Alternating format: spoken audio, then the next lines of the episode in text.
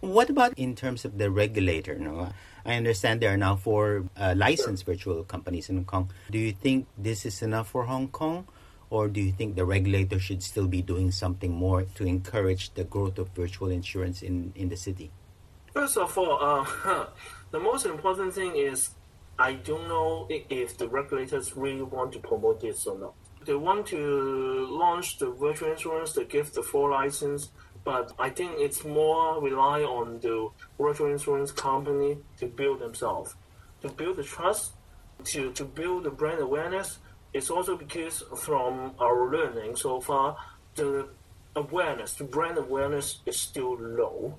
Um, so that's quite important because um, customer, especially Hong Kong customer, they need to hear the customer opinion. They hear, they need to hear the real voice. If all of the people um, surrounding myself did not use, it would be very hard to convince me myself to be the first one, especially talk about protection.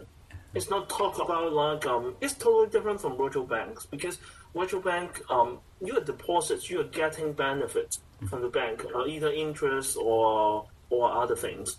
But uh, insurance is kind of protections in uh, a kind of investment. So it's very important that um, you are able to trust the company